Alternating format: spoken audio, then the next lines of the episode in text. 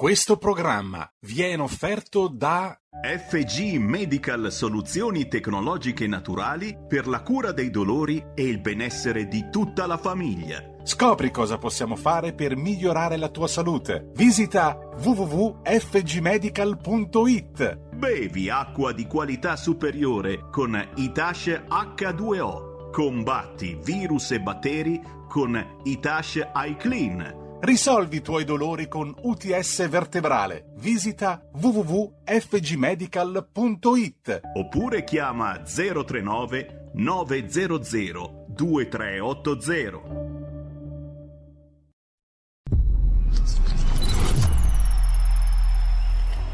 Va ora in onda Zoom, 90 minuti in mezzo ai fatti. Conduce Antonino Danna.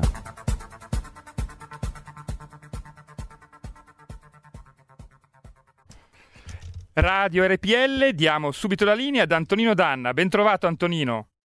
Grazie Giulio Cesare Carnelli, nostro condottiero. Saluto anche Federico il Meneghino Volante, se è in plancia comanda anche lui. Amiche e amici miei, ma non dell'avventura, buongiorno. Siete sulle magiche, magiche, magiche onde di RPL. Questo è Zoom, 90 minuti in mezzo ai fatti. Io sono Antonino Danna e cominciamo la nostra puntata di questo mercoledì 21 aprile che è anche il compleanno di Roma, la città eterna, la città immortale. Finché starà in piedi il Colosseo, starà in piedi anche Roma. Quando cadrà il Colosseo, cadrà Roma e cadrà anche il mondo, scrisse un poeta eh, latino più di duemila anni fa. Noi auguriamo a Roma di vivere in eterno perché è la città eterna, oltre che una grande idea. E allora, eccoci qua, buongiorno, bentrovati, l'appello è sempre quello Date il sangue, chiamate l'Avis in ospedale, serve sempre, chiamate tutte, eh, rivolgetevi ai centri trasfusionali, alle varie realtà nelle quali appunto si eh, estrae il sangue, diventate donatori, fate questo gesto di civiltà e aiuterete tante vite umane. Per quanto riguarda invece la nostra trasmissione, noi cominciamo immediatamente perché eh, cominciamo con un pezzo da ballo. Con che cosa? Beh, non proprio un pezzo da ballo. Cominciamo con un pezzo che arriva direttamente dagli anni 70. Fabrizio De Andrea e la PFM. Andrea, 1979. E andiamo.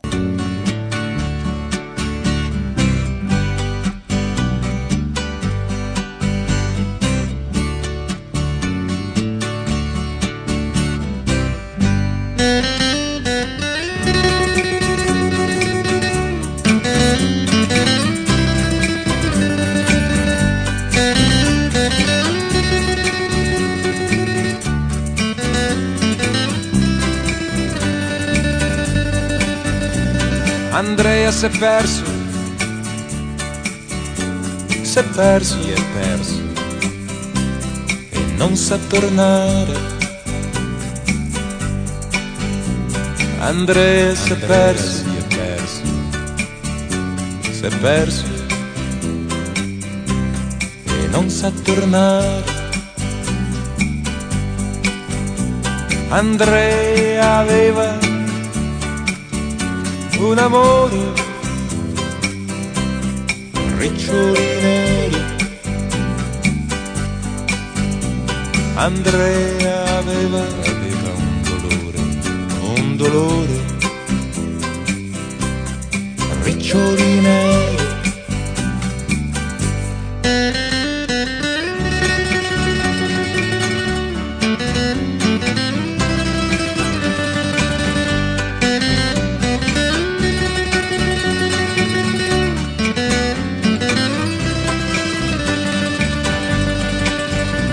C'era scritto sul foglio era morto sulla bandiera. C'era scritto e la firma era d'oro, era firma di re. Ucciso sui, Ucciso monti, sui monti di Trento di Trento dalla mitraglia ucciso sui monti di Trento dalla mitraglia.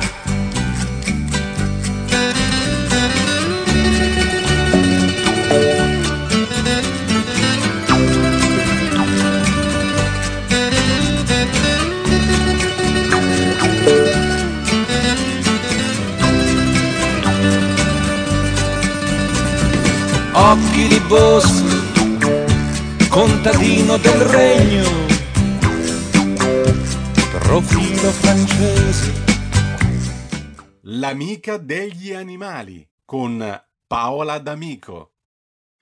E rieccoci, siete di nuovo sulle magiche, magiche, magiche onde di RPL. Questo è sempre Zoom, 90 minuti in mezzo ai fatti. Antonino Danno al microfono con voi.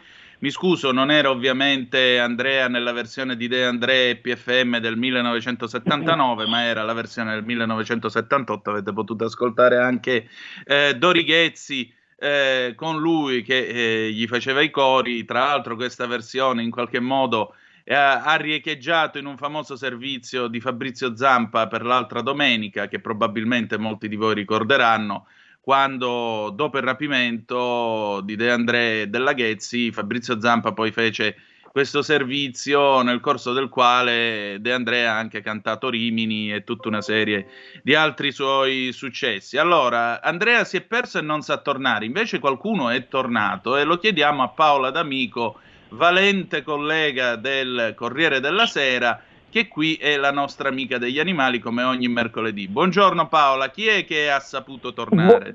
Buongiorno Antonino, buongiorno a tutte e tutte voi ascoltatori. Eh, è tornato l'airone, ma è tornato in realtà è un fatto molto curioso perché l'airone cinerino non è un abitante di città, ma come tanti altri selvatici ha scoperto che Milano è una, un luogo molto bello dove stare, sicuro, tranquillo, dove trova tantissimo cibo e soprattutto viene rispettato. E quindi eh, quella che sembrava una leggenda qualche anno fa, in realtà ha avuto la prova proprio ieri. Questo Silvestro Campora, che è un amico anche eh, della radio ed è un tecnico agronomo del comune, si occupa quindi di fare le supervisioni per vedere quali piante vanno abbattute, quali vanno curate e gira molto per la città. E ieri mi ha mandato, gli ho mandato un piccolo video fatto col telefonino, un po' rudimentale, però si vede questo airone che a un certo punto prende il volo, che passeggia al parco Sempione. Allora, perché è simpatico, ho spostato la puntata che faremo sui bianconi, perché e bisogna parlarne? Perché da un tempo di Expo si parlava di una qualcuno ha detto ho visto un airone ai giardini in centro città. A Conexpo, quando vennero realizzati laghetti, zone d'acqua alla periferia no? della città, in zona fiera, ehm, erano arrivati anche dei aironi che hanno lasciato diciamo, le risaie perché probabilmente qui c'erano meno, in Expo c'erano meno competitori e gli aironi, un po' come le cicogne, non disegnano la vicinanza con l'uomo.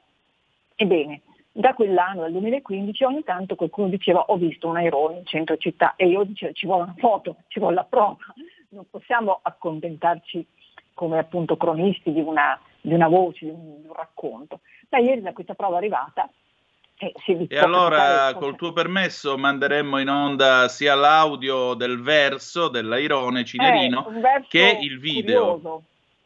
Però Dimmi. il verso ci può aiutare, il verso ci può aiutare a cercarlo. Se sentiamo questo strano verso possiamo allertarci e si mimetizza molto bene. Vi lascio la visione e l'ascolto. Ecco, allora cominciamo subito. Eh, Giulio Cesare, per favore, manda in onda prima l'audio del, del, dell'airone cinerino, lo facciamo ascoltare ai nostri ascoltatori, a chi ci sta vedendo attraverso la radiovisione, vi ricordo radiorpl.it, YouTube e Facebook. Andiamo ก็มีสอบบัญชีหลังเอาเลย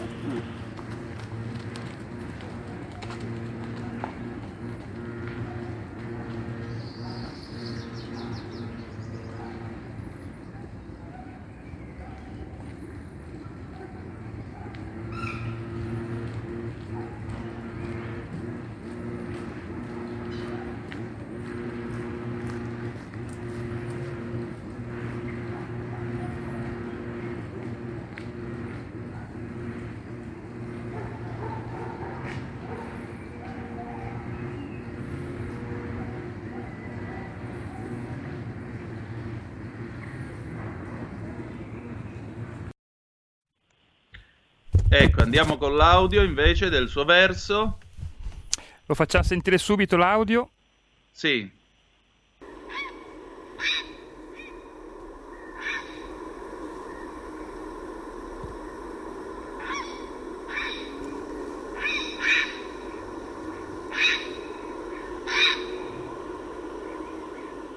Ecco, se sentite questo verso molto particolare mentre passeggiate, chi può in questo momento passeggiare ai giardini Montanelli, al Parco Sempione, ma anche in altre città potrebbe essere eh, che c'è un aeroleone vicino. Quindi attenzione perché si mimetizza molto bene, molto molto bene, è discreto, è elegantissimo questo animale e poi quando prende il volo lì eh, ha un volo maestoso, potente, con questi battiti profondi, lenti e il collo leggermente arcuato, è molto bello. Io ho provato a strappare una foto mentre prende il volo ma non sono riuscita a bloccare il frame. È un animale molto riconoscibile, ha un becco giallo, un becco fortissimo, robustissimo, che gli serve per trafiggere con un sol colpo i pesci, gli anfibi, i rettili, i piccoli mammiferi, si nutre un po' di tutto. E c'è anche un, la Fontana gli ha dedicato una favola in cui lo mostra, diciamo, eh, non so se ricordate, che passeggia nella laguna, vede tanti pesci che la abitano, vede una carpa, e dice molto facile per lui prendere al volo una carpa, eh, però poi dice ma no, tanta fame, aspetto un po', la carpa naturalmente non c'è più, vede una tinca, anche lì guarda, pensa, ma mi aspetto, magari capita qualcosa di più buono e alla fine eh, quando veramente ha fame non gli è rimasto che un verme e la morale di La Fontaine è non giudicare il buono, il mediocre, spregevole, devi tenere a mente l'airone il verde, quindi imparare ad accontentarsi. Ecco, forse l'airone non è così, eh, diciamo, eh, mai contento, in realtà è un animale certo. che se lo osservate è molto paziente, molto lento, si muove con molta cura e proprio per non farsi notare e quando è il momento di trova la sua preda, tac, l'attacca e la colpisce. Ecco, cosa possiamo pensare di questo irone? L'irone è un animale migratore, però, visto che ce ne segnalano una presenza spesso, io almeno ho 5 anni che ne sentivo parlare, ogni tanto mi dicevano ho visto un irone, eh, probabilmente questo è anche un animale stanziale, è giovane e prima o poi eh, appunto avrà una, ci sarà una coppia e vedremo anche vicini, speriamo eh, bisogna stare molto attenti, rispettarlo. In realtà se sentite l'audio di questo video accorgete che la gente corre accanto, sono i docker, eh, corrono, parlano e anche si accorgono di passare accanto a un eroe, ecco, altrimenti probabilmente eh, qualcuno distratto, avremmo avuto qualche immagine fotografica anche prima. Ecco, certo. Paola, ci sono, ti chiedo scusa, ci sono due telefonate per te sì, allo 0266203529 se volete mandarci le vostre zap o whatsapp 346 642 7756. Passiamo alla prima, pronto chi è là? Pronto, sono Marisa della provincia di Treviso, io abito nei Oh, buongiorno. Del Buongiorno innanzitutto, eh, del comune di Conegliano e quest'autunno stavo appunto camminando e stavo attraversando il fiume Monticano, quando arrivo a metà del ponte vedo questo bel airone cinerino stupendo, eh, mi sono soffermato un bel po' a guardarlo, lui stava fermo con le zampe dentro l'acqua, allora mi viene in mente aspetta che chiamo il marito, che lui, io non ho lo smartphone, ho un telefonino di quelli anteguerra, no, ho detto che venga a fotografarlo, invece nel frattempo che che ho chiamato il marito che stava arrivando, eh, lui mi ha salutato e se n'è andato, però l'ho visto proprio personalmente. Grazie, buona giornata. Grazie a lei. Buona Seconda giornata. telefonata, pronto chi è là? Pronto, buongiorno, sono Anna da Verona. Io ho, approfitto perché è una trasmissione sugli animali, però il mio argomento è tutt'altro di questo. Se mm. posso dirlo e se potete approfondire la cosa mi fareste un gran piacere. Vorrei sapere perché nel meridione hanno così in odio gli animali, che li buttano dai finestrini o che li maltrattano. Vorrei che facessi una trasmissione ad hoc. Grazie. Grazie a lei. Io onestamente sono del meridione, non ho mai buttato animali dai finestrini né tantomeno li ho maltrattati. Quindi purtroppo abbiamo visto nel corso degli anni alcuni imbecilli lungo l'arco dello stivale fare dei video in cui davano fuoco ai gatti o gli usavano violenza, perché purtroppo, vedete, Il problema non è essere nel meridione o nel settentrione d'Italia, ma è essere degli idioti. E quando sei idiota è come quando sei morto. Tu non lo sai, ma tutti gli altri attorno a te si disperano. Il problema è che quando queste cose accadono non c'è mai nessuno che interviene a fare la giusta reprimenda. Questo è il fatto. Comunque, Paola, pronto? Scusami, Antonino, abbiamo ancora Sì. due, due chiamate sugli animali, quindi te le Ancora passerei. due, Sì. va bene, andiamo, pronto? Pronto, sono io? Sì, signora, buondì. Allora, buona giornata, un abbraccio a tutti. Allora, io abito alla Barona, ai Roni Cenerini, le cicogne. Quest'anno ce n'erano cinque di cicogne, però senza il fagottino coi bambini. Poi abbiamo dunque i ricci, gli scoiattoli e qui in piscina ho i paperi che vengono. Vengono qui, è simpatica. coperta, sì, e vado giù a portare il riso, ormai arrivano sculettando, è una cosa incredibile perché sono anni e anni, ma sono monogami eh, gli uccelli in generale. Questa è una domanda a cui ci terrei che mi rispondesse l'esperta. Un abbraccio, Grazie. grazie. Ciao. Grazie signora. Ultima telefonata, pronto chi è là? Manzoni. Sì, esatto, esatto. No, io volevo fare una richiesta alla signora. Sì. un'indagine su due uri. E sono Indagine? a ritrovare due uri. Che è No, quello no, che poi appare nello stemma, nello stemma svizzero del canton di Uri. Che è un, un protobue, diciamo. E sono Ah, riusciti bue, due, due scienziati, boh, uno svizzero e uno tedesco, col DNA a rifare questo bue gigantesco. Gliela, gliela butto lì. Sì, Ok, grazie. Il bue Uri, mi dicono dalla regia, grazie Giulio Cesare. Allora, Paola. Sì, beh, intanto la signora Conegliano veramente eh, eh, ah, ci dimostra questo che abbiamo tentato anche noi, no? di quando eh, questo airone è tanto lento e tranquillo quando è a caccia, per appunto non farsi vedere, rendere più efficace la sua azione, tanto è rapido quando prende il volo, non lo vede più. Eh, se vedete, rivedete quel frame, è impossibile fermare l'immagine in fotografia de- del suo volo, perché poi nonostante abbia questa falcata lenta, però è veloce, sparisce. E ehm, sulla Barona, la signora della Barona è molto fortunata, la Barona è alla periferia ehm, ovest della città ed è uno dei no, sud-ovest della città ed è uno dei quartieri più immersi diciamo, nella, nella campagna, nella natura, perché là si aprono poi le risaie. E devo dire che in effetti chi vive nella periferia che poi si apre nel Parco Sud di Milano eh, non ha che da, da- da immaginare quello che può trovare, ci sono anche le volpi proprio nella zona proprio della Barona. E, mh, invece la signora diceva eh, gli uccelli monogami, la maggioranza sì, eh, delle specie, il 92% delle specie di uccelli monogami, eh, le- eh, ma non tutti, come anche moltissimi mammiferi. Invece l'ultima telefonata non l'ho capita, non ho sentito, scusatemi ma... Voleva sapere Manzoni qualcosa a proposito del bue Uri che appare nel- nello stemma di uno dei cantoni della Svizzera. Eh, approfondirò. Vedremo, faremo una puntata su questo. Eh, comunque, Manzoni, la prossima volta non mi chiamare dalla Galleria del Vento, perché Bondio si sentiva tutto quel vento nella telefonata. Giuro che a certi momenti io non ho capito che cosa dicevi. Scusate, ma le mie orecchie purtroppo non funzionano molto bene, però insomma. Ecco, Antonino, sappiamo che eh, Manzoni è molto fortunato perché, eh, beato lui, è alle Canarie, era in spiaggia, mi diceva, eh, con un daiquiri in mano e quindi lo scusiamo per quello. Aggiungerei anche alla faccia mia, però vabbè. C'è un'ultima telefonata per Paola, credo. Sì, pronto, buongiorno, sono Paolo da Marsala. Buongiorno. Benvenuto. Ciao Antonino, ciao, buongiorno caro, buongiorno. Ciao. A parte il fatto che invidio Manzoni, anche se io sto a Marsala, comunque lo invidio, insomma, sulla spiaggia beato lui, a parte l'invidia personale. Ma a prescindere da ciò, volevo eh, tranquillizzare quella signora che ha chiamato poc'anzi, dicendo che noi al sud eh, praticamente siamo dei seviziatori di animali. Eh, è vero, naturalmente, gli imbecilli eh, sono ovunque e ci mancherebbe.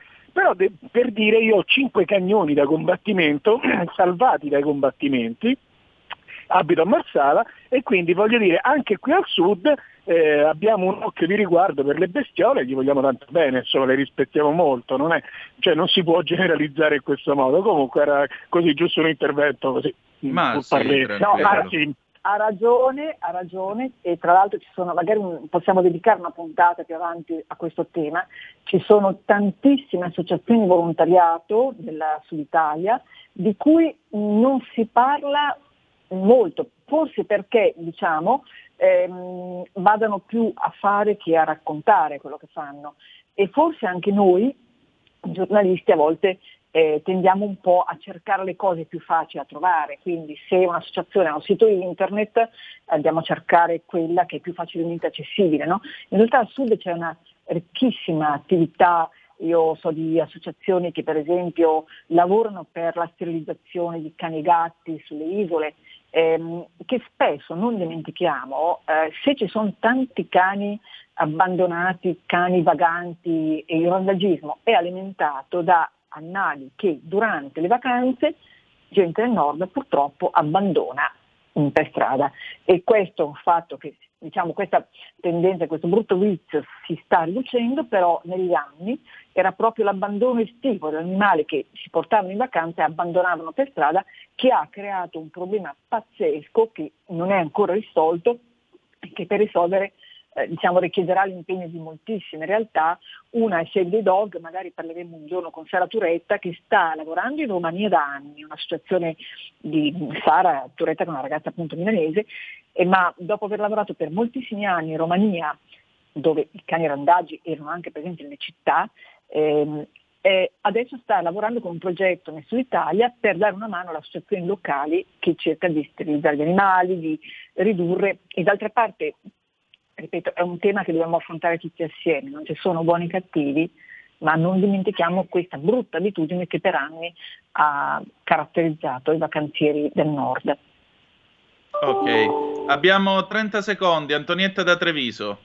Grazie, eh, niente, io volevo dire che non, eh, veramente non posso dare torto alla signora che ha telefonato di, Trevi, di, di qui del Veneto, perché io abito qui in un paesino dove ci sono persone che portano a, a passeggio i cani e credetemi, credetemi, mi hanno fatto vedere dei cani portati dalla campagna che veramente, guarda, a me veniva da piangere a vedere le cicatrici di queste bestie quando si parla di cani abbandonati, qua si parla di servizi su questi animali e in campagna la maggior parte della gente odia i cani, li maltratta, li servizia e questa è la verità, è la verità. Grazie. Lei quali dati ha per dire che in campagna seviziano i cani? Ma mi sembra che qui abbiamo dato un po' uno stereotipo, mi sembra, mi sembra di fare il solito tutte le erbe un fascio, vabbè. Paola, io devo chiudere, ti ringrazio molto della, tua, della tua, cortesia, mi sembra che questa puntata sull'Airone Cinerino sia stata molto sentita. Certamente, la prossima settimana ci sentiamo e vi racconterò delle migrazioni dei bianconi. Bellissimo. Ok, grazie Paola, grazie ancora. Buona settimana, grazie a tutti. A te, ciao. E adesso pausa. Il futuro appartiene a chi fa squadra. Le radio italiane si uniscono per giocare la partita da protagoniste. Nasce l'app Radio Player Italia. 140 stazioni in una sola rete Scegli la tua preferita e ascolta il suono perfetto del digitale. Gratis, senza registrazione, senza interruzioni. Compatibile con tutti i device. Le notizie, la compagnia, la musica scelta da chi la ama, la conosce e la vive. Scarica Radio Player Italia. Il futuro batte con la radio nel cuore. Anche RPL è disponibile su Radio Player Italia.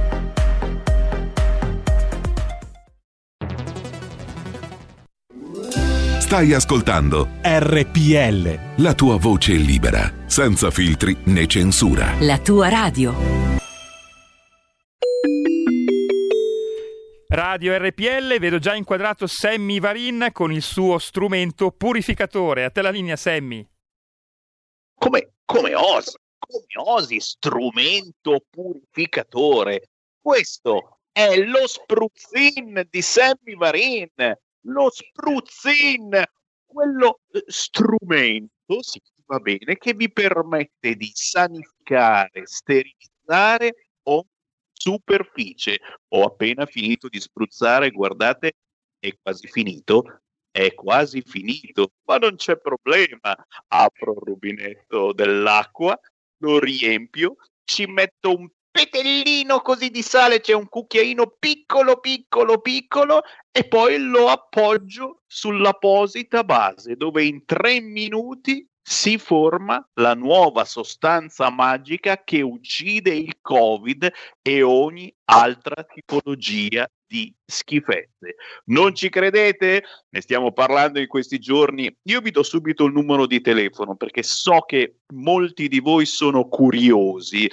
039 900 2383 039 900 2383 ormai sappiamo come trattare il Covid, sappiamo che dobbiamo mantenere le distanze, sappiamo soprattutto che dobbiamo sterilizzare ogni cosa che portiamo a casa. E perché no, ammettetelo, molti di voi stanno già pensando alle vacanze. Eh già, ho visto, ho letto che praticamente tutto esaurito nelle migliori località di vacanze. Si prendono le case in affitto e questo spruzzino diventa importantissimo. Non aggiungo altro perché ci pensa a spiegarvi lui, l'imprenditore della salute, Francesco Fioroni. Grazie e buongiorno a tutti quelli che ci seguono ogni lunedì, mercoledì e venerdì per questi nostri rapidi ma intensi incontri. Hai detto tante cose, tutte giuste. E che cosa aggiungere? Eh, Itasha Clean è un, veramente un dispositivo che è necessario, dico ormai necessario in ogni famiglia. È sciocco veramente farne a meno perché è un dispositivo che costa pochissimo, è un dispositivo che non richiede manutenzione, non richiede costi di gestione. Guarda Sammy, abbiamo fatto un calcolo con circa 6-7 eh, euro di sale, di sale puro al 99%, si riempiranno e si realizzeranno 400 boccette di quelle che tu hai in mano, che sono circa da mezzo litro. 400! 400 vuol dire che siccome una circa mi dura una settimana, vado avanti 400 settimane, che sono 8 anni, con meno di 10 euro, cioè santo cielo. Io ieri ero al supermercato, esco e lì davanti alle casse c'era il classico cestone con dentro, insomma non voglio fare nomi, ma un gel di quelli per le mani di una nota marca chimico in boccette di plastica che poi vengono buttate, inquinano e costa 2,50 euro, una boccettina da 30 ml, 2,50 euro. Bene, la boccetta di Ita Clean da circa mezzo litro viene al costo di 0,02 a conti fatti, considerando anche quello che spendo per comprare l'attrezzo. Quindi, Sammy, scusa, 0,02 per un dispositivo che non è solo un sanificatore, non è solo un purificatore, è un biocida per uso medico in ambiente ad alto rischio, in ambienti Covid e che posso usare anche ovviamente soprattutto a casa mia, al bar, al ristorante, in macchina, in ufficio, a scuola. Posso sanificare la spesa, i miei vestiti, le mie scarpe, i miei divani, la gente che mi viene a trovare perché non è tossico. Posso sanificare la mia mascherina, le mie mani, la mia pelle perché non è dannoso. Ha tutti i certificati possibili e immaginabili. Risponde alla norma UNIEN 14476, costa pochissimo, non c'è ragione per non tutelare la propria casa, i propri cari, la propria salute con i Tash iClean. Io penso ai bar, ai ristoranti, agli alberghi che ora riaprono quanti soldi hanno speso per sanificare, per chiamare ditte, per poi pagare e ripagare e ripagare.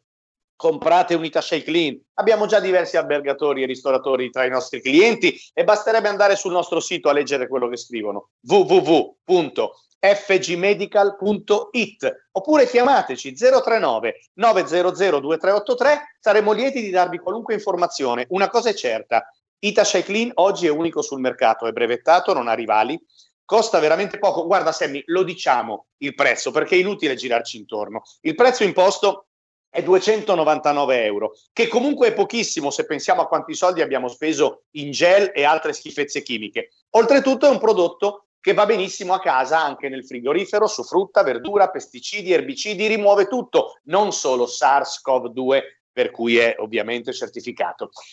E però, lo sai, il prezzo di 2,99 è un prezzo imposto, ma ai primi 10 che chiamano e tu dirai ma perché sei cattivo? Perché solo ai primi 10? Sammy perché facciamo un prezzo di costo e non possiamo darlo a tutti al prezzo di costo perché se no chiudiamo la saracinesca. Io sono un imprenditore, devo anche marginare, ma ai primi 10 lo diamo al prezzo di costo, cioè col 30% di sconto. Viene a costare 210 euro, spedizione in tutta Italia compresa, due mini vaporizzatori che po- possono ricaricare per portarseli ovunque, anche loro con sopra l'indicazione della certificazione. È importante, Sammy, perché così in nessun negozio, in nessun centro commerciale qualcuno potrà dirgli lei deve usare il nostro gel schifoso appiccicoso che costa un euro ogni 100 kg. No, io uso Itashai Clean che non mi distrugge il derma, che non è chimico e che è più sicuro del vostro gel e me lo faccio a casa mia. Allora, i primi 10, 30% di sconto vuol dire 210 euro, una stupidata, sale compreso, una ricarica che vi durerà per un anno e mezzo. Eh, Sammy, ho finito le parole. Io chiamerei, io avrei già chiamato, ma io ce l'ho, ce l'hanno anche i miei genitori.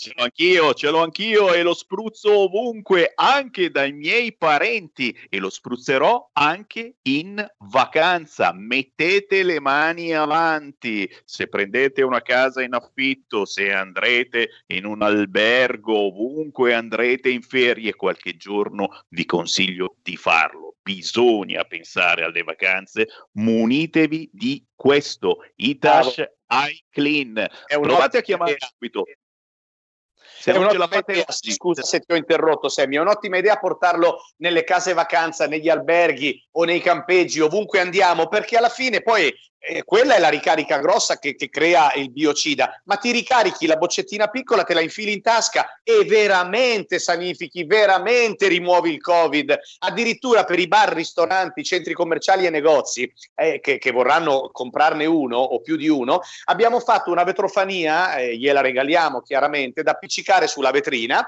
che dice questo locale è sterilizzato e a prova di Covid, va bene? Grazie a Itashai Clean e ci sono tutte le certificazioni così se passa il NAS del caso verifica che quell'esercizio è nei termini di legge grazie a Itashai Clean. Chiamate oggi, se non è oggi sarà domani, prendete la linea 039 900 2383. Ciao alla prossima!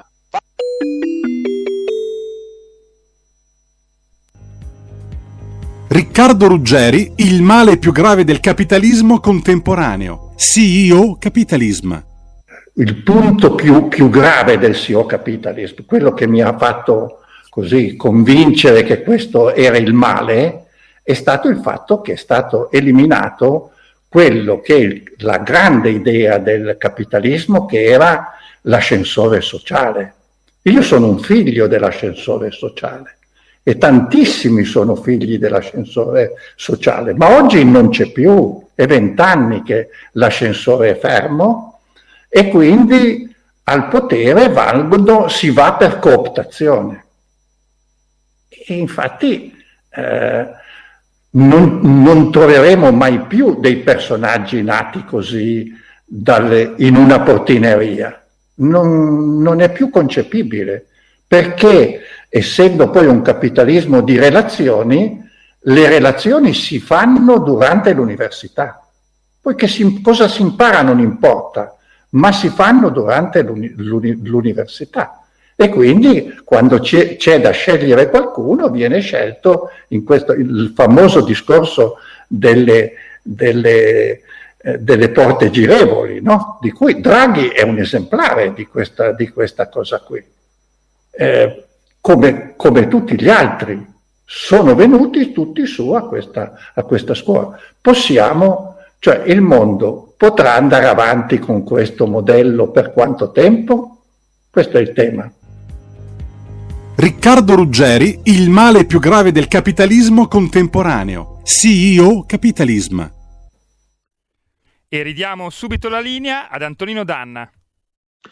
E rieccoci, siete di nuovo sulle magiche, magiche, magiche onde di RPL. Questo è sempre Zoom 90 minuti in mezzo ai fatti. Antonino Danna al microfono con voi e oggi per il nostro faccia a faccia abbiamo gradita ospite una persona che vi andiamo a presentare subito. Consuelo Locati, lombarda di Bergamo, avvocato, una passione per il diritto, una per la pittura, fino a quando il Covid bussa alla sua porta e le porta via suo papà. Da allora è in campo 24 ore su 24 perché gli altri, tutti gli altri, non debbano provare il suo stesso dolore, dare giustizia a chi a causa del Covid ha perso la vita. Nel maggio dell'anno scorso sfogava su Facebook, ma basta non assumersi responsabilità. Privatizzazione e abbandono, pandemie e omicidio colposi, reati su cui si stanno svolgendo le indagini. Forza, verità e giustizia per tutti. Oggi facciamo il punto con lei e la ringraziamo da ora per la sua testimonianza e per le sue parole. Buongiorno avvocato, grazie del suo tempo e benvenuto a Zoom. Grazie, grazie a voi. Bellissima presentazione, non me lo merito, ma comunque grazie di cuore. Ci mancherebbe, eh, a noi, a noi piace accogliere i nostri ospiti, quindi. Senta, mh, avvocato, io parto da una notizia che questa mattina su Il Giornale, un pezzo a firma di Felice Manti, il caporedattore, ed Edoardo Montolli, che i nostri ascoltatori conoscono, collabora con questa trasmissione. Speranza tradito dal suo libro. Covid sapevo da dicembre. Il ministro rivela di aver appreso di focolai da Wuhan.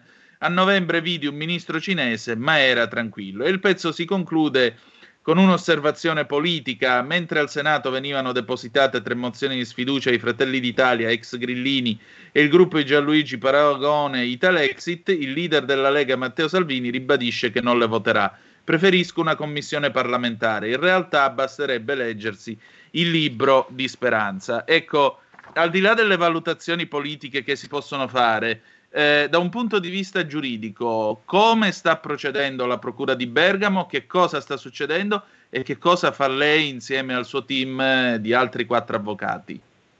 Ma allora, eh, io ci tengo a precisare che l'azione giudiziaria che noi abbiamo instaurato come team davanti al Tribunale di Roma eh, non muove da considerazioni politiche. Per gli atti e i documenti di cui noi siamo venuti in possesso e devo dire grazie in particolare a Robert Lingard che con me lavora giorno e notte, ma più lui per la verità, eh, di, documentalmente si dimostrano le responsabilità istituzionali, per cui a prescindere da quello che viene detto, che viene riportato, allora quello che è certo è che tutti sapevano almeno a partire da dicembre, che poi si sia sottovalutato, che poi non si sia dato credito anche a quello che veniva eh, denunciato dagli stessi medici, soprattutto in questa zona, questo è un altro profilo di responsabilità di cui dovranno poi rispondere le istituzioni chiamate in causa. Eh, in sia in sede civile e in sede penale dovranno rispondere personalmente tutti, eh, insomma, tutte le persone che fisicamente, materialmente hanno compiuto determinati atti. Per quanto riguarda la Procura di Bergamo, ormai è un dato certo che ci sono sei indagati, di cui cinque fanno riferimento eh, a ATS Bergamo e Regione Lombardia e poi l'altro indagato di, insomma, di qualche settimana fa, di qualche giorno fa, è Ranieri Guerra.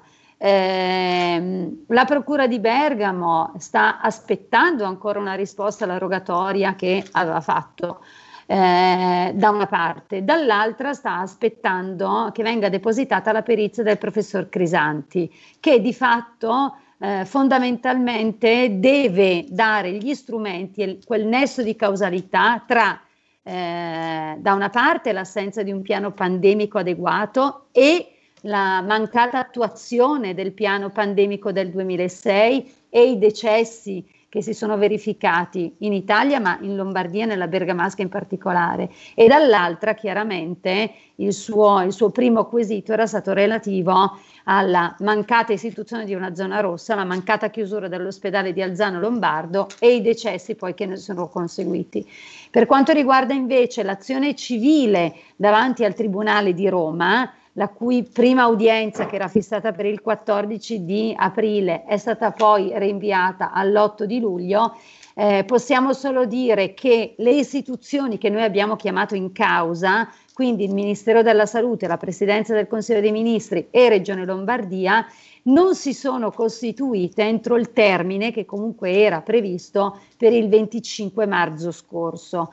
Adesso attendiamo di vedere cosa diranno in sede di udienza perché sicuramente depositeranno un atto. Vediamo di capire che tipo di argomentazioni e contestazioni verranno mosse di fatto a tutti questi cittadini che agiscono eh, perché eh, il danno che loro eh, hanno subito, io compresa, per me compresa perché ho fatto causa certo. anche io, è la morte dei, dei, propri cari e questo secondo me è un dato che deve essere ricordato e sottolineato in, in maniera importante. Ecco, avvocato, io ieri parlando proprio con eh, Robert Lingard facevo un paragone con la questione dei risarcimenti che vennero fatti per il Vajont. Al tempo del crollo del, del Monte Toc nella diga di Longarone, ci furono delle tabelle dove si valutava un padre di famiglia fino a 35 anni, tot soldi, oltre una certa età e così via. Ora, Lingard giustamente ha detto il punto non è avere i soldi, il punto è un'altra cosa e vorrei che lo, lo dicesse lei.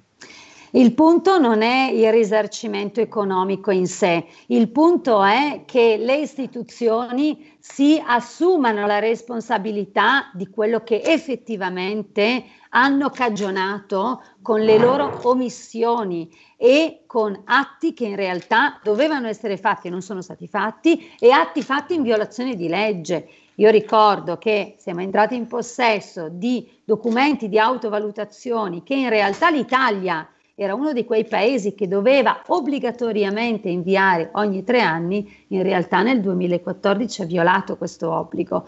Eh, ma la cosa è perché non li ha mandati questi questionari di autovalutazione? Li ha mandati nel 2017 mentendo, così come aveva mentito all'OMS. Di fatto l'Italia al mondo ha dichiarato di essere pronta eh, a eh, rispondere, ad affrontare e poi rispondere ad una pandemia, cioè aveva tutti gli strumenti che erano previsti anche dalla normativa internazionale per poter rispondere ad un'emergenza pandemica, per cui i medici avevano dispositivi di protezione individuali, c'erano scorte di reagenti, soprattutto c'erano laboratori in un numero adeguato alla popolazione ma vorrei ricordare che i decessi per Covid non sono stati solo quelli diretta conseguenza del Covid, ma sono stati eh, anche quelli di indiretta conseguenza del Covid, perché non ci dimentichiamo che sono state sospese tante cure ai malati oncologici, a persone che avevano problemi eh, fisici e di salute di altro tipo, anche solo di accertamenti diagnostici importanti. Questo è tutta una conseguenza del fatto che non eravamo preparati quindi tutto è stato sospeso per cercare di tamponare nell'emergenza quello che in realtà avremmo dovuto prevedere almeno a partire dal 2013. Ecco, quindi un lavoro di pianificazione e di scelte a lungo termine, però qui usciamo dal giuridico ed entriamo anche in un ambito politico, perché chiaramente si tratta di scelte che devono essere pianificate in quella che nei libri di amministrativo, quando eravamo all'università, eh, si chiamava alta amministrazione, cioè i ministri non è che danno, non è che decidono direttamente che cosa deve fare. Faccio un esempio stupido per i nostri ascoltatori, mi corregga se sbaglio. Il ministro della salute non è che decide quello che deve fare l'ospedale di Varese in tema di Covid, ma in quanto tale è chiamato all'alta amministrazione, cioè lui deve emanare delle direttive che riguardino tutta l'Italia eh, delle direttive generali e astratte che indirizzino l'attività di tutte le sanità regionali. Poi ognuno nella sua autonomia se la vede, diciamo, come, come gestisce la sua, la sua, sanità e come la, la, manda avanti. E questo poi fa anche la differenza. Ecco, eh, è mancato tutto questo, è mancato questo coordinamento da parte di questa alta amministrazione. C'è stato oppure no? Ma evidentemente non c'è stata. Io eh, vorrei ricordare nei verbali del CTS eh, che sono stati desecretati e ripeto su ricorso, non sono mai stati pubblici naturalmente, risulta che i dati, per esempio, delle terapie intensive che venivano chieste, in particolare alla Regione Lombardia, perché vabbè, questo è il focus, perché qui c'è stato l'epicentro, sono stati trasmessi molto in ritardo, ma non c'era un centro eh, o una direttiva che dava delle indicazioni per la trasmissione in tempo reale, eh, sia dei dati dei contagi, ma anche prima dei dati, dei numeri di posti letto nelle terapie intensive. Vero è che eh, se da una parte c'è il coordinamento centrale che di fatto è mancato e l'abbiamo visto tutto purtroppo nei fatti, dall'altra esiste anche quella che è l'autonomia regionale sanitaria e abbiamo visto le varie differenze anche solo tra Lombardia e Veneto,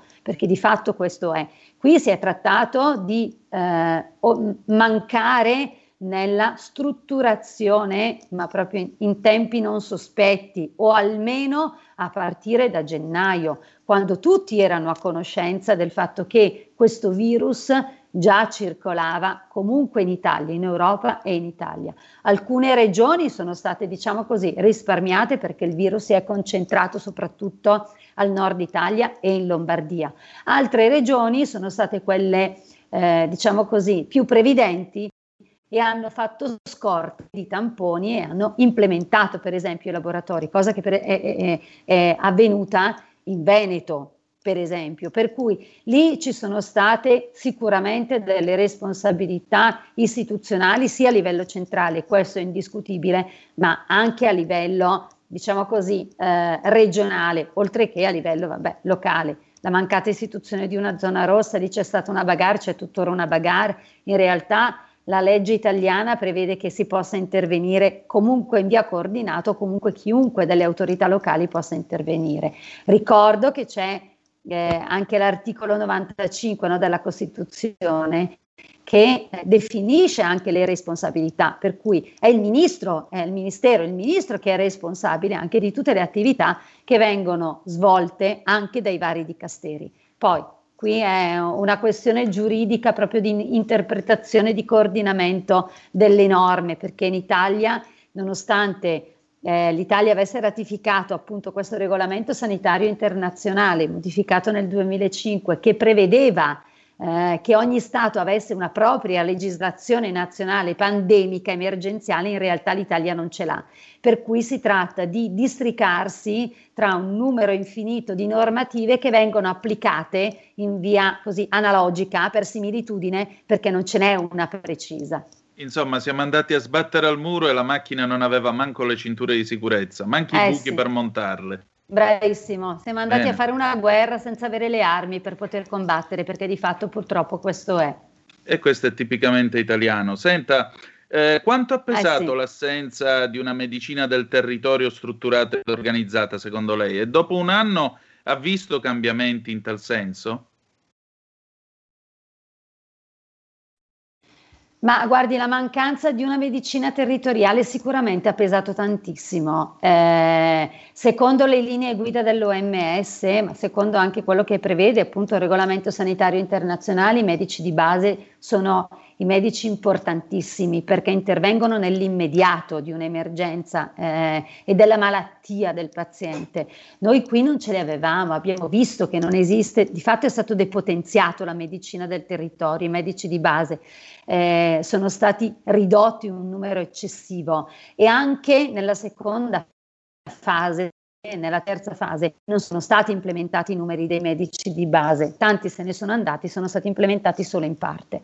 A distanza di un anno cos'è cambiato? Molto poco, perché le USCA per esempio dovevano essere potenziate in Lombardia su 60, ne sono state integrate una ventina, per cui è chiaro che è mancato, ma abbiamo visto per esempio anche rispetto a tutta la campagna vaccinale, questo in tutta Italia, siamo stati nel marasma per, questi, eh, per questa campagna vaccinale anche come organizzazione fino a pochissimo tempo fa. Adesso mi auguro che possano migliorare questo aspetto, però di fatto abbiamo sofferto di questo e questo dipende da un'organizzazione che a livello non solo regionale ma anche centrale perché le direttive vengono date da, da, dall'organismo centrale di fatto. Poi è chiaro che c'è sempre un concorso, però è mancato anche quello. Lombardia per esempio fino a fine novembre non avevamo i vaccini anti-influenzali, per cui sono tanti aspetti che concorrono tra di loro. Di fatto non è cambiato praticamente nulla in un anno.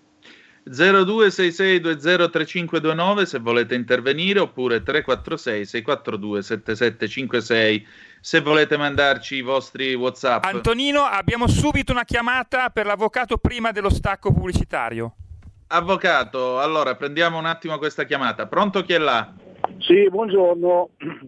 Sente, io Buondì. questa mattina volevo parlare di due cose, dei, vio- dei virologi e dei giornalisti, ma dei giornalisti parleremo in un'altra puntata. Ora, mm. io mi domando una cosa, al di là del fatto che io mi auguro che tutti quelli della sanità, cioè Speranza, i responsabili, mm, un domani vengano giudicati per, per essere responsabili di, della morte di decine di migliaia di persone, ma per quanto riguarda l'aggiornamento del protocollo pandemia, io mi, mi domando, ma i signori direttori degli ospedali, i signori virologi, non si sono mai domandato ma come mai non ci arriva l'aggiornamento di questo protocollo? Ma io vabbè, un, ci sono dei colpevoli, ma quelli ai quali doveva far comodo l'aggiornamento del protocollo non si sono mai sentiti, eh. vanno in televisione, sbraitano, fanno un macello dalla Madonna, eh, no, no, non sono presenti nei, nei loro nosocomi, però eh, adesso cosa fanno questi? Vorrei sapere una, un, un, vostro parere, buongiorno. Grazie, c'è un'altra telefonata, pronto chi è là?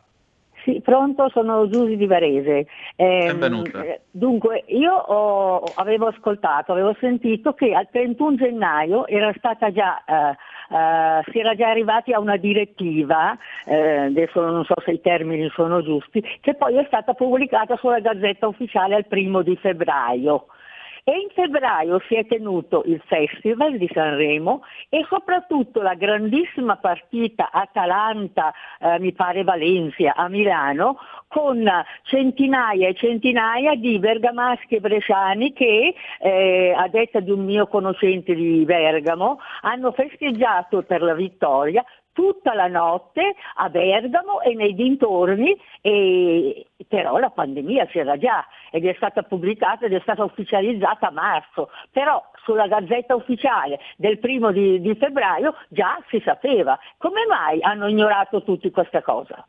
Buongiorno. Grazie, quella è la dichiarazione dello stato di emergenza che tra l'altro è stata, pub- è stata, prorogata ora fino al 31 luglio. Avvocato, io le chiedo 30 secondi di pausa, dopodiché rispondiamo a queste domande. A tra poco.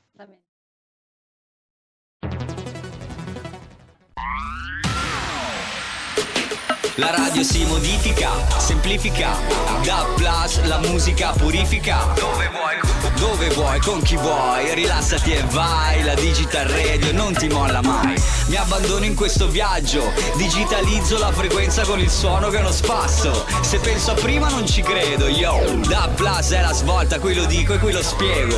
Digital radio, il suono perfetto. Dub Plus. Anche RPL, la tua radio, è in Digital Radio.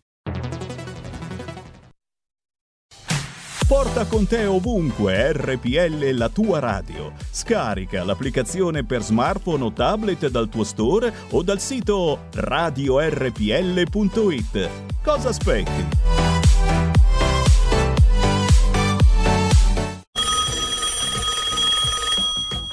Pronto? Avvocato. Mi dica c'è bisogno di lei.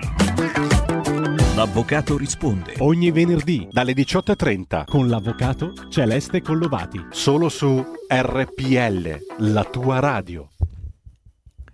Radio RPL, ridiamo subito la linea ad Antonino Danna, l'avvocato Consuelo Locati. Abbiamo ancora due chiamate per voi. Ecco, allora le diamo subito. Pronto chi è là? Pronto? Pronto? Sì. Eh, sono Giuseppe. Buondì. Eh, no, volevo rispondere a Massimiliano che ha detto che come mai sono ribellati i cosi primari, i vari primari, i vari ospedali, così no? Per il protocollo. Il protocollo doveva seguire il protocollo per forza, perché sennò erano minacciati di denuncia oppure di, o, o messa mh, cosa, no? non so adesso come, come dirlo eh, minacciati anche di essere espulsi da, dall'ordine dei medici, o senza dire testimonianze di medici. E poi il signore, il signore mh, Speranzi, io non so da chi sia protetto quell'uomo lì, cioè dovrebbe andare casa per casa di quelli che hanno avuto i morti e chiedere scusa, e chiedere scusa per, per la sua ignoranza, perché quello lì non è un medico, quello è uno stupido messo lì da, da chi non si sa, da chi. Altra telefonata c'era o possiamo rispondere? Allora, mh, avvocato. Pronto? Pronto? Pronto? Pronto? Buongiorno, eh, mi sente? Perfettamente, vai. Ah, sì, buongiorno, buongiorno signor Dano, buongiorno signora. Eh, volevo chiedere una cosa, due cose mh, brevi. Una, se può spiegare meglio la, la signora Avvocato eh, in merito alle USCE in Lombardia che non ho ben capito la situazione attuale. Eh, due, per quanto riguarda la regione, io specifico che non voglio assolutamente difendere quello che ha fatto o non ha fatto la regione, se qualcuno in regione Lombardia ha sbagliato è giusto che mi debba rispondere, ma per quanto riguarda il, il, il mancato, mh, mancato chiusura e mancata formazione di zone rosse ulteriori a quelle che sono state fatte a Codogno, mh, io so che mh, la regione può anche disporre in teoria, ma senza l'ausilio della, del prefetto, senza l'ausilio del prefetto per quanto riguarda la situazione locale dell'ordine pubblico, non avendo polizia regionale avrebbe dovuto comunque necessariamente rivolgersi all'autorità dello Stato per poter attuare, attuare un'eventuale iniziativa di, di, chiusura settorizzata, perché in ogni caso eh, non avrebbe, cioè, avrebbe, potuto anche fare questa ordinanza, ma eh, come sarebbe stata applicata in, in pratica senza, senza, le forze dell'ordine dello Stato. Grazie, eh, esprimo tutta la mia solidarietà e dico vada avanti avvocato, grazie. Avvocato, allora cominciamo da quest'ultima domanda. In effetti questa è una eh, delle tesi che sono state portate avanti dalla stessa regione Lombardia. Noi non avevamo l'esercito, al, non avevamo il comando dell'esercito per chiudere Alzano e Nembro. Ma guardi, io le dico, eh, non è solo l'esercito, perché io ricordo e vi ricordo che qui l'esercito era stato mandato eh, e poi inspiegabilmente è stato ritirato. Probabilmente eh, tutto eh, si riporta a quello che è uscito qualche giorno fa rispetto a questa, a questa riunione del 2 di marzo eh, delle 18 in cui era stato avvisato anche Conte dei numeri importanti qui in questa zona e si chiedeva insomma che venisse istituita la zona rossa anche qui. E poi eh, il Premier Conte si era preso tempo per riflettere. Il problema non è tanto che si deve fare riferimento all'esercito, perché comunque le autorità locali possono fare riferimento anche ad altri supporti, così come per esempio insomma, è stato fatto anche a Codognoli, vabbè, era stato chiesto, qui non risulta che in questa zona sia proprio stato chiesto, ok? Eh, però ecco, c'è la normativa, la legge 883 del, del, del 78 prevede che anche le autorità locali possano intervenire eh, con supporto di quello che insomma, hanno a disposizione. Stiamo parlando anche di carabinieri, vigili, voglio dire, eh, eh, per cui in realtà quello si pot- poteva essere fatto. Eh, probabilmente, anzi, io eh, ricordo rispetto a questo anche eh, le dichiarazioni di Agostino Miozzo, che era il direttore del CTS, quindi al Comitato Tecnico Scientifico, che a settembre del 2020 dice in un'intervista, è vero, sapevamo tutti che dovevamo intervenire, in realtà chiudere quella zona, cioè Nembro e Alzano della Bergamasca, significava chiudere un polmone economico dell'Italia. Quindi evidentemente questa zona eh, non doveva essere chiusa per altre ragioni. Punto. Questo è e poi sarà anche qui onere della magistratura, un incarico della magistratura penale andare a fondo anche su questa parte e poi verificare se ci sono delle responsabilità penali. Noi chiaramente in ambito civile questo l'abbiamo rilevato, anche perché a noi risulta che non è stata chiesta da parte di nessuna autorità, né locale né regionale, che si intervenisse per chiudere insomma, questi due comuni. Per cui insomma, questo è oggetto in ogni caso di indagine e poi di un approfondimento in sede giudiziaria civile. Di fatto purtroppo la mancata chiusura del, nella, insomma, la mancata istituzione di questa zona rossa ha cagionato qui nella Bergamasca eh, forse addirittura 20.000 morti, nella, insomma, per cui eh, non è poco e deve essere considerato, a prescindere eh, da ogni certo. tipo di discorso politico. Ecco, poi avevamo il nostro ascoltatore Massimiliano che chiedeva eh, sì, ma i medici, i virologi, quelli che avrebbero dovuto chiedere l'aggiornamento comunque lumi sull'esistenza del piano pandemico, non hanno fatto nulla, forse perché lui sosteneva minacciati e così via. Insomma, ma eh, qui chi è che doveva vigilare? Siamo sempre ma... alla solita storia italiana, chi è che è responsabile? Allora, il, eh, sicuramente non sono i medici responsabili eh, e questo è un dato certo ed appurato. I medici dovevano purtroppo attenersi a determinati protocolli che erano stati imposti, ma questo fa riferimento ai protocolli di emergenza, quindi traccia- individuazione, tracciamento, interventi nelle cure e questo è un discorso. Per quanto riguarda invece eh, questa vigilanza, diciamo così, questo controllo che deve essere fatto da parte delle regioni rispetto all'adeguamento di un piano pandemico nazionale, ricordo che i piani pandemici nazionali vengono sempre redatti al tavolo di coordinamento tra Stato e regioni e tutte le regioni poi eh, devono redigere un piano di attuazione regionale. È chiaro che eh, ovviamente la responsabilità più importante ce l'ha chi deve mettere mano a un adeguamento del piano pandemico, quindi la direzione generale di prevenzione. È ovvio che poi ne deriva anche una responsabilità di vigilanza da parte delle regioni che di fatto poi devono attuare dei piani regionali sulla scorta di questo piano, eh, nazionale, di piano pandemico nazionale. Eh, la Lombardia ha un piano di prevenzione regionale 2014-2018 eh, che poi era stato prorogato nel 2019 ed integrato nel 2015 in occasione dell'evento Expo.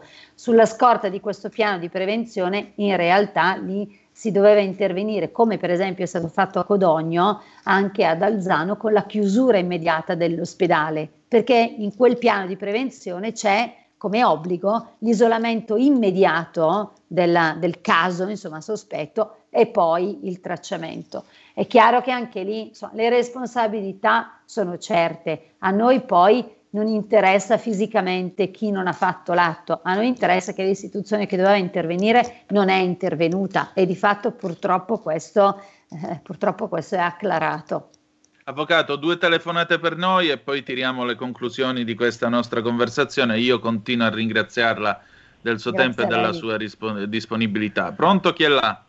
Pronto, ciao, sono Guido da Brescia, buongiorno avvocato. Volevo fare un appunto, Mi, eh, prima un ascoltatore o un'ascoltatrice eh, ricordava di quella partita di calcio che c'è stata a San Siro dell'Atalanta, ma io vorrei ricordare, e non ne parla nessuno, che nel grande periodo, al 15 febbraio, eh, il patrono di Brescia è San Faustino, al 15 febbraio il comune di Brescia ha lasciato e ha autorizzato a fare la fiera e alla fiera di San Faustino vanno di media dalle 2 alle 300 mila persone, tutte le volte. Quest'anno non è stata fatta, ma l'anno scorso in piena pandemia e si sapeva già che c'era, il comune di Brescia ha autorizzato la fiera di San Faustino, mm. per discorso probabilmente legato ai commercianti che non potevano più tornare indietro, però 200-300 mila persone ammassate e vi assicuro che sono ammassate le fiere quando c'è la fiera di, di San Faustino le persone. Questo è un appunto, la ringrazio, salve. Prego, seconda telefonata, pronto chi è là? Eh, sì, buongiorno, sono, eh, buongiorno, sono Sergio Trieste, saluto tutti, l'avvocato anche Antonino. Eh, io volevo dire, forse non, non c'entrerà, però ehm, va bene fare un'indagine sui responsabili, però non dimentichiamo che eh, il, il signore del Colle ha fatto da garante mm, il ministro Speranza, è responsabile di 120.000 morti, però lascia condannare Salvini che non ha ammazzato nessuno e non ha neanche sequestrato nessuno. Grazie. Prego, buongiorno. Eh, il Presidente della Repubblica, che io sappia, non ha il potere di dire ai giudici assolvete o processate. Poi, mh, mm, almeno questo è quello che ho imparato io a Costituzionale, non so lei avvocato, però... Eh, torniamo, torniamo, a noi, avvocato. Ehm, alla fine la, il succo di questa nostra conversazione è, intanto le chiedo, primo, c'è il processo, ci sarà il processo, voi vi siete costituiti parte civile, giustamente, e si andrà avanti. Ma eh, il dubbio è processo o piuttosto commissione d'inchiesta? Secondo, che cosa abbiamo imparato da questa vicenda e come dovremmo rivedere l'architettura dello Stato a questo punto, dopo la fine di questa pandemia, perché a questo punto si impone anche una riforma costituzionale, visto che le autonomie, questo famoso titolo, eh, titolo quinto che fu riformato eh, dal centro-sinistra nel 2001, alla fine alla prova dei fatti non ha funzionato. Sì, eh, allora, eh, allora, prima preciso, non è che ci siamo costituiti, sono due cose un po' diverse. Mm. Allora, proced- nel procedimento penale non c'è ancora stata alcuna costituzione di parte civile, perché non si sa ancora se ci sarà un processo. Intanto è ancora in fase di indagini preliminari. Noi abbiamo fatto proprio una causa civile che è diversa davanti al Tribunale di Roma. Questo è.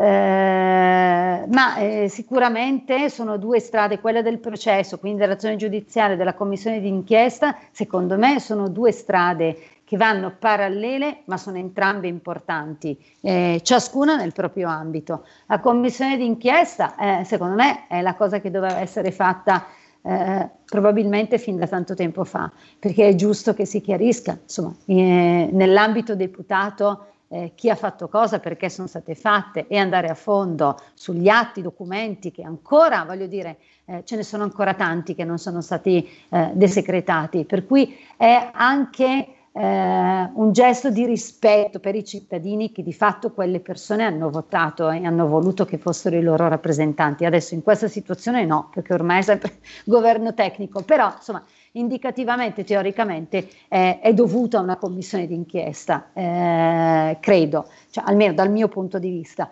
Per quanto riguarda poi il sistema, è certo che deve essere riformato. Il problema è che eh, in Italia c'è un raffazzonamento, eh, ognuno fa quello che vuole, non è tanto la Costituzione che deve essere modificata, è l'interpretazione che viene data alle norme costituzionali che secondo me è errata. Per cui è chiaro che è giusta una riforma, perché a livello regionale ci debba essere un'autonomia, ma ci debba essere un coordinamento centrale con delle, linee, con, con delle responsabilità e degli obblighi eh, definiti a livello centrale, perché altrimenti diventa, scusate il termine, un gran casino e ne abbiamo pagato le spese noi di questo gran casino, perché nessuno sapeva cosa doveva fare, ognuno faceva quello che voleva e non c'era, non c'è una normativa che impone una determinata responsabilità in capo, soprattutto per quanto riguarda, soprattutto eh, in una situazione come quella emergenziale. Ma torniamo a, no, a, a, quello che dicevamo prima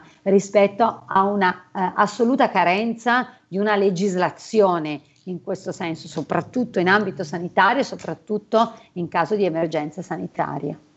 Poi, Avvocato. scusi, volevo sì, semplicemente aggiungere una cosa eh, facendo riferimento all'ultima telefonata.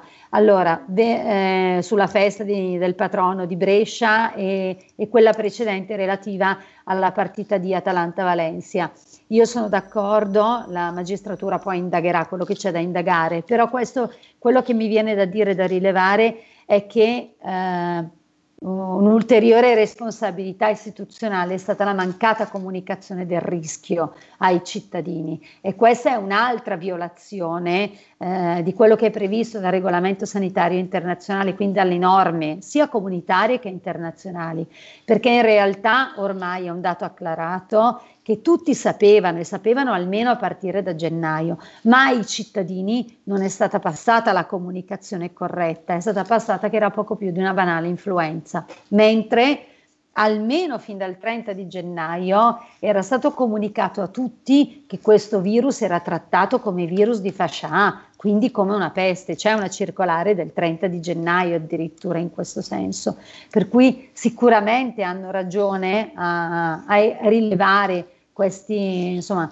queste situazioni, queste circostanze, però in generale è, è proprio, rientra anche tutto questo rientra nell'altra violazione che è relativa proprio alla comunicazione corretta del rischio. Esatto, esatto, anche perché c'è stata molta, molta approssimazione, specie all'inizio, quando si diceva che l'unico virus era il razzismo, prendevano in giro Fontana, il povero Fontana per come si metteva la mascherina. Vabbè, lasciamo stare. È stato, è stato mh, mm, senta, una domanda, diciamo così, da italiano a italiana, perché eh, Leo, eh, se non sbaglio, Leo Longanesi diceva che quella dell'italiano è una professione, la si esercita e non la si eredita. Eh, secondo lei, in questo paese niente va mai a finire. Come andrà a finire tutta questa storia? Ma guardi, in questo paese niente andrà, è, è così, però eh, in questa situazione andrà a finire e andrà a finire con una certezza giuridica e una verità giudiziaria, perché, perché io eh, ricordo che stiamo parlando di 116.000 persone che non ci sono più, con tutta una serie di conseguenze, non solo morali, familiari e psicologiche, ma anche economico e sociali. Per cui io ritengo eh, che i cittadini italiani in questa precisa situazione non si possano permettere di far cadere nel dimenticatoio o come, vabbè, è successo, non è successo, non importa. Devono arrivare eh, convintamente a ottenere, a ottenere la verità giudiziaria e eh, una verità storica, perché questo è eh, e, e, deve contraddistinguere perché altrimenti tutte queste morti sono state vane e tutto quello che stanno facendo tante persone come me, come anche i giornalisti, come voi stessi, eh, viene caducato di ogni efficacia, nel senso che non ha senso. Per cui dobbiamo arrivare fino in fondo, dobbiamo essere convinti e agire per arrivare a questo condivido il suo parere e siamo, siamo, in questa lotta per verità e giustizia per questi sì. 116.000 italiani come noi che hanno perso la vita. Pensate, 116.000 morti significa prendere un posto come Padova o come Reggio Calabria, spianarle e fare un parcheggio. Provate a immaginare un parcheggio al posto di Padova o al posto di Reggio Calabria. Immaginate quanto sarebbe vasto questo è 116.000 morti. Avvocato, grazie del suo tempo e grazie di essere stata con noi. Grazie buon lavoro. a voi. Grazie, grazie di cuore. Grazie, grazie a lei e buona giornata. Anche Arrivederci. Salve. E allora riprendiamo la linea. E Giulio Cesare, direi che a questo punto Leonard Skennard, Sweet Home Alabama 1974. One, two, three. Turn it up.